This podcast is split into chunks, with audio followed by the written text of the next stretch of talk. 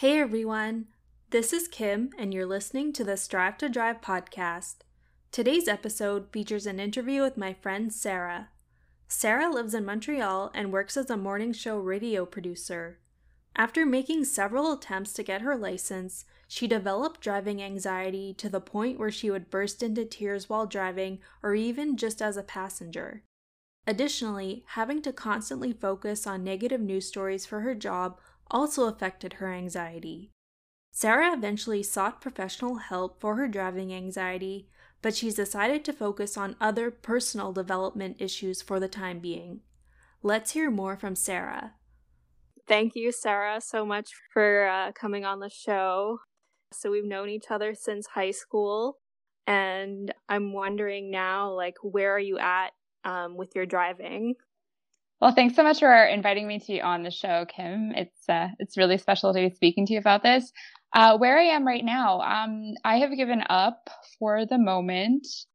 I felt like I had other fish to fry or other things that I had to take care of for personal development reasons, I guess, um, rather than tackling the driving. The largest reason why I don't drive, and there are, I guess, a few reasons, and part of them is that I have anxiety and I had gone to see a doctor about it. A friend of mine who now, you know, as a counselor treats patients, I had seen her and said, This is really weighing heavily on me. And there's so many things that come to mind when I think about driving. Like, what do you think I should do? And she, so she was really sweet and listened to me and, and said, like, you know, you could, you could talk to someone about it. And so I did. I started seeing somebody in the spring of uh, 2019 and uh, ostensibly, I was there to say, look, I have so much trouble driving. Like, what's wrong with me? Like, what should I do? What are concrete steps I can take? And we definitely discussed that and talked about it. But then sometimes when you go to therapy, when you, it's like a ball of yarn, you start pulling on it and it just unravels and other things come out. And so I've been dealing with other things and looking at patterns in my life and the way I think about things and I, I don't know if I would be given a, a, diagnosis of generalized anxiety necessarily. Like I am not on medication or anything like that, but there's it it wasn't clear to me how much anxiety I've lived with like on a daily basis, like up and down, like since I was a teenager. So that's kind of funny that I wanted to tackle it in this way by seeing someone professionally and then just thought, oh, there's other stuff that I should really work on first. And I just haven't found the motivation to go back to it. Mm-hmm. We spoke about this a bit before this interview, and you had recommended um, these two books to me, and one was like more specifically about driving anxiety, and I did like have a peek inside of it, like on Amazon, and I like I did read a few pages, and I remember it saying that usually like if you have driving anxiety, like you tend to have other stuff going on in your life that's also stressing you. Yep, that's the situation for me, unfortunately. I think it got to a point where um you know, I I'm someone who's always been in cars my whole life. My parents have always driven and we when we would go anywhere as kids like we would be doing road trips. Uh, we've been to New Brunswick, PEI, Nova Scotia, my mother's family is from Winnipeg, and we would they would pile us into the car, my brother and I, for three days straight, drive to Winnipeg, have a week and a half vacation, and then we would drive all the way back. So I also played hockey. Uh, playing girls hockey meant having to drive as far as Saint Jérôme, Boisbriand, Contrecoeur, Sorel, Saint Lambert, like anywhere but on island in Montreal. So out into you know an hour's drive just to play hockey, get suited up, and then another hour's drive back home. So I was always very comfortable being in the car. This was not something that was ever an issue. And so it's almost disappointing for me that I, I, I spent my, my part of my childhood on the road. And, uh, I think that when it came to actually learning to drive, it was not something that was like I wanted to do at the age of 16 or 17 or 18. No one pushed me to do it. It was just like, oh, I guess I'll do it because other people are doing it. And I, am someone who's like academically things have come eas- easily to me. I was uh, I did a lot of extracurriculars that involved a certain amount of either being in front of people or involved teamwork. Like I played hockey, I did piano, I was in youth leadership groups, and I did a ton of different things that wouldn't necessarily suggest that like I would like have any issues driving. But both of my parents drive standard. And as you've probably encountered, it's a bit of a different ballgame compared to driving automatic. And so when it came to taking lessons, I did go with a school. When I said, look, I can't practice on an automatic, I will be practicing on a standard. The way the teacher set it up for me was like, I must have been 18 or 19 at this point. You will just take lessons with me on an automatic. You will pass your test and then we will teach you to drive standard.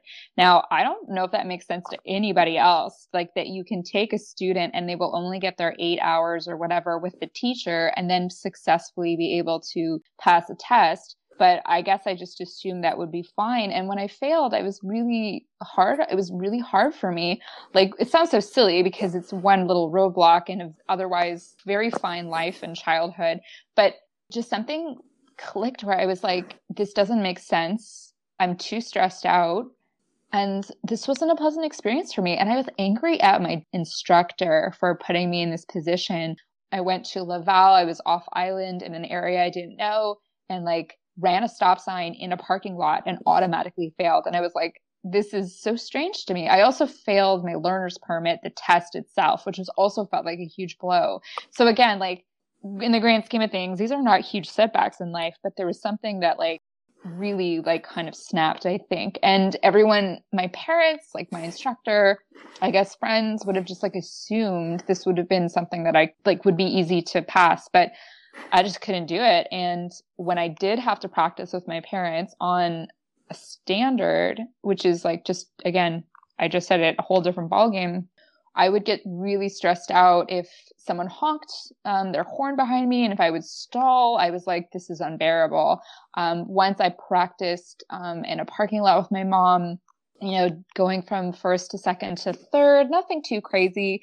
And someone else drove intentionally, like really close to our car, like to freak me out. And it was like middle of the day on a weekend. There was very few people there. And I was like, why would I even want to be a driver if like everyone on the road is a dick? So I, I took another round of driving lessons. I even took theory lessons, which I now are mandatory for any new drivers. I'm grandfathered in. I technically don't have to do the theory in order to take a test, but I actually unknowingly did a whole bunch of really lame theory classes and thought to myself, well, this will be really good to motivate me. This was in university. Mm-hmm. And then a couple years later, and I was like, this will really help me like grasp the rules of the road.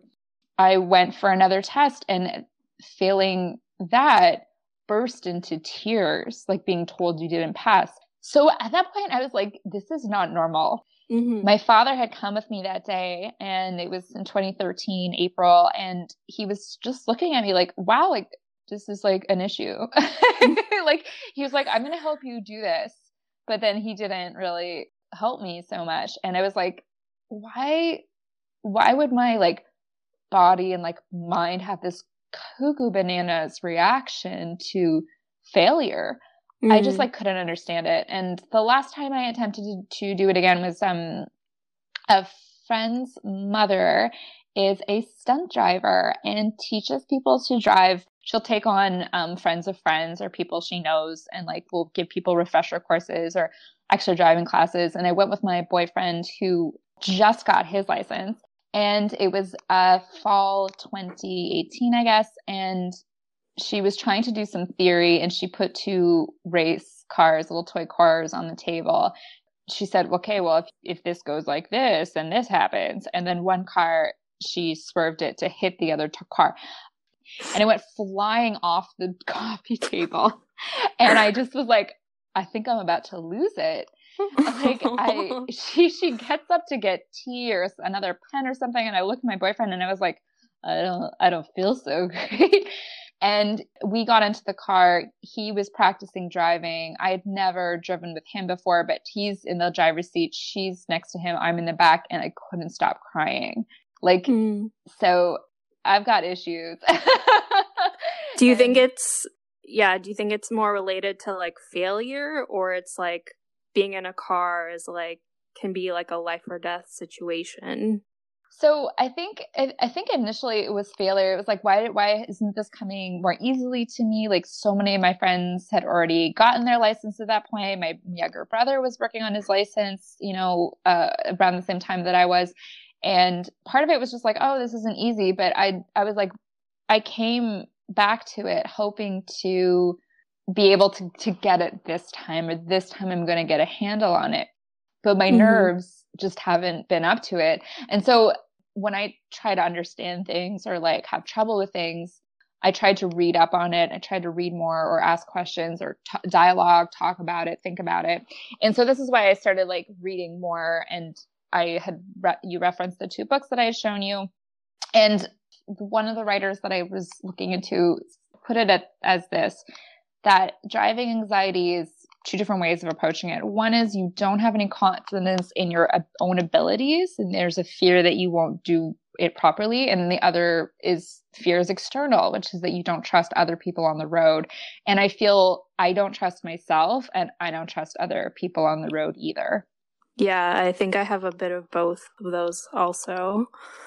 yeah, it's very natural, I think. Mm-hmm. Do you know if they said anything about relapsing? Like, is it common for people to get over their their anxiety but then something will happen and then they'll kind of be back to square That's one That's a good question i can't remember any of those examples clearly i suppose that's always possible but there were a lot of really great examples of people who did get past it in the first place to show that it is mm-hmm. possible mm-hmm. and like what what do they say like to do like what can be done to to help you get over this?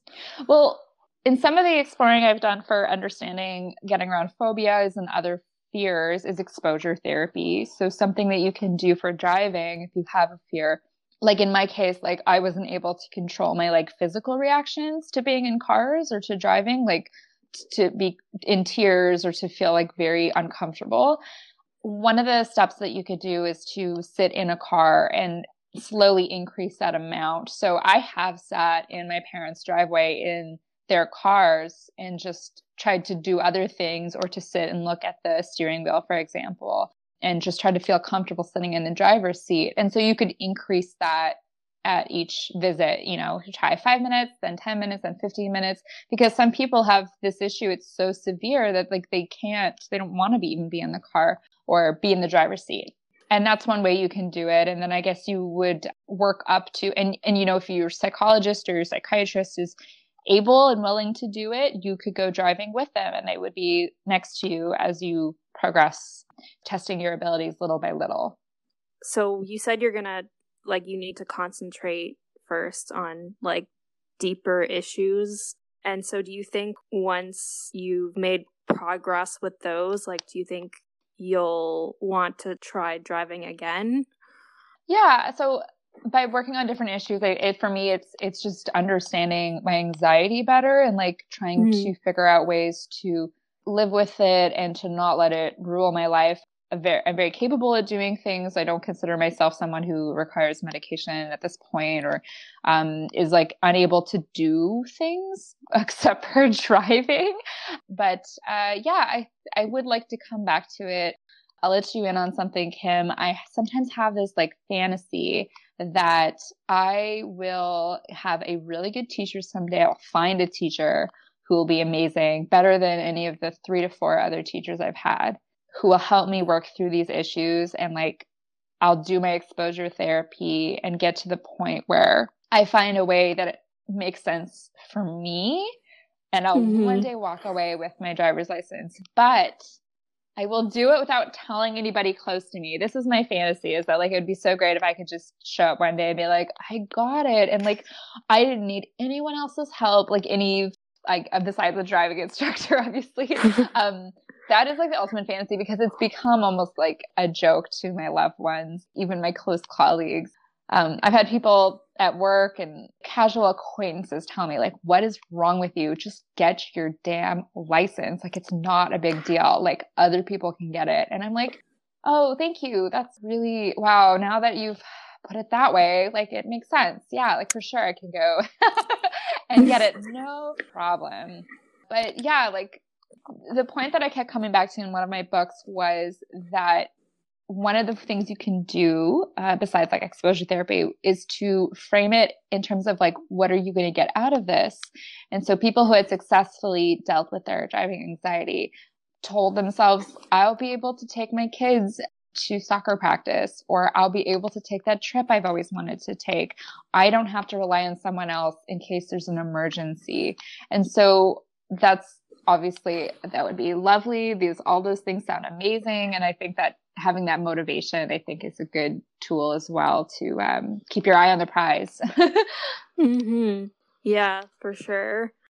And like, how do you how do you feel right now? Like with the pandemic, do you feel like having a car would help you, like for getting out of the city? Yeah, I now that I'm actually on vacation this week, I had that thought where I was like, you know, if you just had your license, you could go for a drive in the country on your own or go to a chalet and um, do, do it safely and responsibly, obviously. And I do feel limited and, uh, it for sure would be so much more amazing to drive to my parents' house than take the bus, for example. But right now I, I live in the plateau where there is really very little in terms of parking. So even if I, in my current situation, I, I had a car, I don't know where I would put it. Um, it would be a great advantage for work. I'm a radio producer who works really early in the morning, and either I, when the weather is bad, I have to take a cab or I have to take the bus. The bus can be unreliable. Taxis right now during the pandemic, there's not a lot of them operating as much as they used to at those early hours. Um, and in the summertime, I bike in. Uh, but you know, it's not really an entirely ideal situation, especially for um, early morning hours for radio. Everybody mm-hmm. else drives to get into work pretty much. Um, and if I wanted to be a reporter or do other kinds of work, uh, you do need to have that license. So yeah, there's like a good motivation yeah, to get your license. Absolutely. Okay, so you mentioned you bike to work. So why do you think you don't have anxiety on a bike versus in a car? Oh, so I actually have a lot of anxiety about biking. Oh, okay. I, one of the, the things that made me realize that like I was having more struggles than the average person when it came to driving is that like I have unwanted thoughts and so even crossing the street, like I consider myself a pedestrian more than a cyclist or a driver, first and foremost a pedestrian. And so I could be crossing the sidewalk my right of way. And if a car doesn't slow down or come to a stop quickly enough, I would have the unbidden, the unwanted thought of being hit by a car. That's not normal. like other I'm not saying other people can't have those thoughts, but like I have those thoughts walking. I have those thoughts be, being a passenger in a car.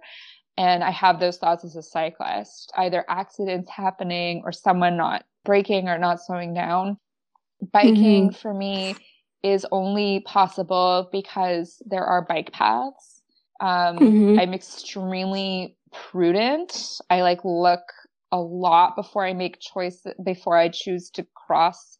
I won't take mm. busy areas. And to be honest, when you're biking at 4, 4.30 in the morning, there's not a lot of people around. So it's actually quite a peaceful, fun experience. But I, I use Bixi, which is a rent renting bike service and I use it to get from point A to point B. I don't use it for fun because biking next to cars or other cyclists is not fun for me either. so it's almost mm. like it's a thing about transportation in general. yeah, it goes it goes pretty deep. When do you remember like first having those thoughts? I don't know if it necessarily happened before I started learning. I recognize now that as a kid I like had like I had a form of anxiety and I don't know. Maybe it was just something about getting older and, and also working in news media and hearing a, all about a lot of car accidents and a lot of pedestrians, you know, getting hit or cyclists being hit. And part of my job is to know when bad things happen bad things always happen. I mean, they're rare. It doesn't mean that everyone is going to be in an accident, but I think I've talked about this with my doctor and it's just mm-hmm. when it becomes your job to know about when dangerous things happen, it becomes it just stuck in your mind, I guess. yeah, it's hard to not mm-hmm. think about the bad things, even though everybody functions and can drive and get around mostly without incident, right? Yeah, that makes that makes a lot of sense. But in general, like I'm someone who has trouble with loud sounds or sudden things. Like I, I worry that as a driver I wouldn't be able to handle a car honking or like screeching tires. Like I'm always on alert, and I wonder if that would be very helpful, you know, as a, as a driver on the road. Yeah, that's why it's good to start out in suburban areas yes. where there's not too many yeah, people. Yeah. Well, when I my parents tell me like you know, we can drive, like, why would you have trouble driving? And I have to say, well, one of you learned to drive in the country where, I mean, it, it, like, accidents happen, of course, but like, I feel like that was a bit easier. And, uh, my other parent learned to drive in a city that wasn't Montreal. And I'm like, I think it was easier for you guys than it was to learn here. I don't think we have the most patient drivers in the world. And, uh, yeah. Mm-hmm. You want to know what my current goal is? Yes. I really want to go go karting. Um, I think oh. this would oh. be like this is my thing. I have to go go karting. I have to get behind a very small, non dangerous vehicle and pay for the experience. I think this would be like I'm not even kidding. I think this is my the step I need to take to start feeling comfortable again. Or even just like you know those arcade yeah video game driving things. Oh, absolutely. That's a great suggestion. Thank you. I gotta go find an arcade that's open or wait until the pandemic yeah. eases up. yeah, actually, do you think you would take lessons again or would you just try to learn from oh my gosh someone you know? I I don't know. Even one instructor I like looking back on it, I'm just like, how was any of this helpful? I've resented mm. the people who gave me my driving test too. I don't know what it is. I just I like I'm have a problem with authority when someone's like next to me and has their own brake, I guess. And I was never really able to to to drive a lot with my parents uh, helping me out because of the, the they have standard cars. Um, I, I, I drove a bit with my mom in a parking lot. Um, that was the incident where somebody was driving really close to me when it was like obvious that I was like learning, you know. Um, and then another time with mm-hmm. my dad, right out of the gate, I confused the brake and the accelerator, and I nearly hit a Lincoln. Mm-hmm. And I pulled over and I just like hopped out of the car. It was at the end of our street, and I was just like, "Okay, I'm done." And I walked away, and I was like, "I can't, I can't, I can't do this." That that's actually um, confusing. The brake and the accelerator is actually known as something that's causes a lot of driving anxiety for people. It's like a simple slip up that makes people doubt their abilities. And uh, it can be, unfortunately, we actually had this happen. It was a fatal accident a couple of weeks ago. Um, two students uh, from India, 19 and 22, and one of them uh, bought a used car, uh, went to temple to his uh, Sikh, I believe, and he gave thanks for this new car and then they went out for a ride and they were near the i guess the canal. And what they think happened is the accelerator and the brake got mixed up and the car went in the water It's two young lives lost. And they were from india. They weren't even they were they you know left their families to come to another country to do something new. And uh this is what I'm saying. When you hear these stories, it's hard to forget them when you fixate on the negative mm-hmm. as opposed to like the everyday that is normal and fine. You kind of, fi- yeah, you mm-hmm. fixate on the blips and the tragedies instead of the, uh, the everyday. Hmm. Yeah. That's yeah. It's really sad. But but as a pedestrian, you look at people driving and they'll be at a red light and they're looking at their phones or they're putting on lipstick you know, when you see people doing that when they're driving or at a red light, it makes you think like, how is any of this safe? Or people mm-hmm. who can't mm-hmm. even be bothered to like leave the pedestrian walk zone, not, you know, have the car going over the line and let, and people have to walk around cars. Pedestrians have to walk around cars. I'm like, this is, it's not a respectful, it feels like we're just like in a place where drivers aren't careful enough, you know? Mm-hmm even as a passenger, I feel like I have to be vigilant, um, even even though I'm not the one driving. So, like, first I thought that you know, if I was a passenger and I was paying attention to the road, it would be more helpful to me when I would go back to learning to drive because I would be paying more attention to things.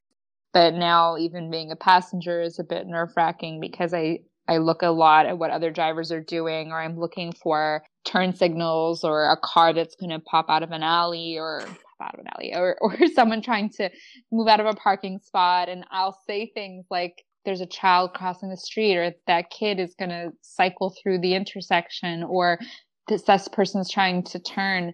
And I had a boyfriend once who was just like back off like i'm driving like i like it's okay like i've got a hold on this you don't need to like give me running commentary mm-hmm. so do you feel like you know the rules of the road pretty well because i feel like i forget the rules and I don't understand like all the road signs, you know.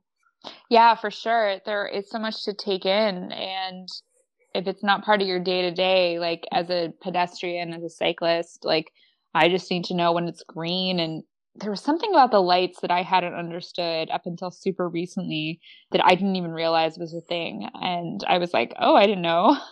so, so much for all those theory classes I took and that's another i think that's another thing that's intimidating about driving is that uh, especially in this city of montreal where you, you, one parking sign can have like 10 different directions on it and uh, yeah that's just definitely another factor or mm-hmm. another factor into making it a, a nerve-wracking experience yeah and on top of that we have to deal with snow exactly inclement weather is definitely a challenge an added layer of challenge. I have so much admiration for people who can drive confidently through snow and hail and freezing rain and regular rain. Mm-hmm. Night driving too is incredibly intimidating. I don't even know if I my eyesight is like up to it. Yeah, I know. I know some people um they'll only drive during yeah. the day. So and so you can be a totally mm-hmm. competent, confident driver, but you can still have your limits, right? Which, you know, it may be that you don't drive at night or you won't drive in bad weather. So it's interesting to know that not everybody is totally gung ho at all times, but some people might have little rules that they've made for themselves, like not driving on the highway or, you know, researching routes ahead of time to take the one that has the fewer, fewer lights, for example. That's something I forget mm-hmm. about and I need to remind myself is that, uh, everyone may seem like a confident driver, but everyone has something that might throw them. Yeah. Is there any advice that you would give to someone who is going through something similar to you? That's a good question. Nobody has ever asked me for advice on dealing with driving anxiety because people only just look at me and say that I should have it by now. Well, one thing is that some people just never do learn to drive and can have success in their lives without it. And, you know, it, it is a bit of something that can make things a bit more difficult, but just if it's really not for you, and I don't know if I'm going to end up being in that camp, but there are people that have been into their 30s, 40s, 50s, 60s, 70s and haven't done it. So it may not just be for everyone as as much as it, presents a lot of advantages you know and i think we're all understanding that like at some point in your life you may have to talk to someone about unwanted thoughts or anxieties or stresses that may become too much for one person to handle. No amount of meditating or yoga or warm teas you know helping you handle this one distressing thought or something that you can't get around or a, a relationship issue or a, a problem at work or you know whatever. And that's just that if you feel like you need to talk to somebody to find you know either a helpline or a referral to someone who can listen to you that's their job is to help you is to listen and to help you present solutions and that was what I did. And uh, I may not have a license right now, but I feel like it was one of the best things I could have done for myself in general is to have it's like an investment in yourself. If you have anxiety or stress, to have a safe space where you can talk about it and think about it and learn to understand that it's probably maybe a part of yourself and constructive things that you can do to lessen lessen the load. Yeah, that's really great advice. I think I'm going to ask the last question now. So, what would be your dream road trip? The first answer you have to give is your dream road trip in Canada. And then you have to say what would be your dream road trip if you could go anywhere in the world.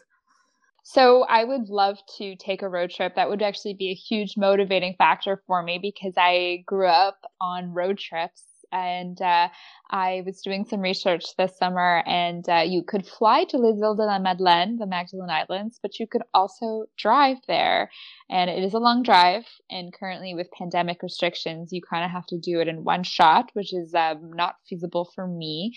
Um, but um, I thought it would be really lovely to drive to Les Îles de la Madeleine, maybe check out other maritime provinces while there.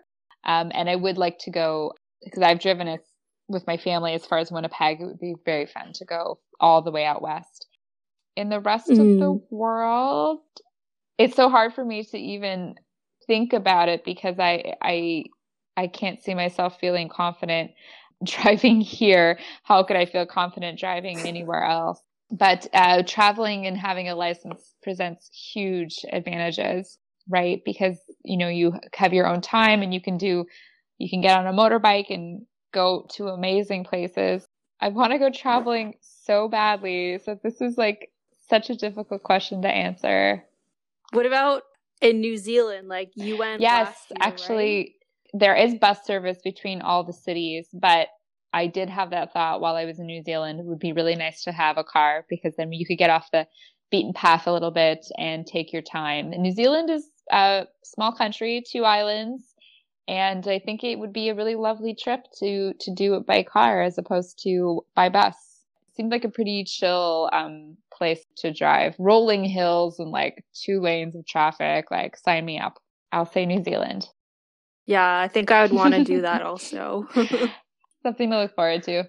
Yeah, well, thank you, Sarah, again. This was really great. Uh, I hope next time, Kim, I'll have some positive news to report about my driving, the state of my driving. Thank you so much for having me. It's been an absolute pleasure.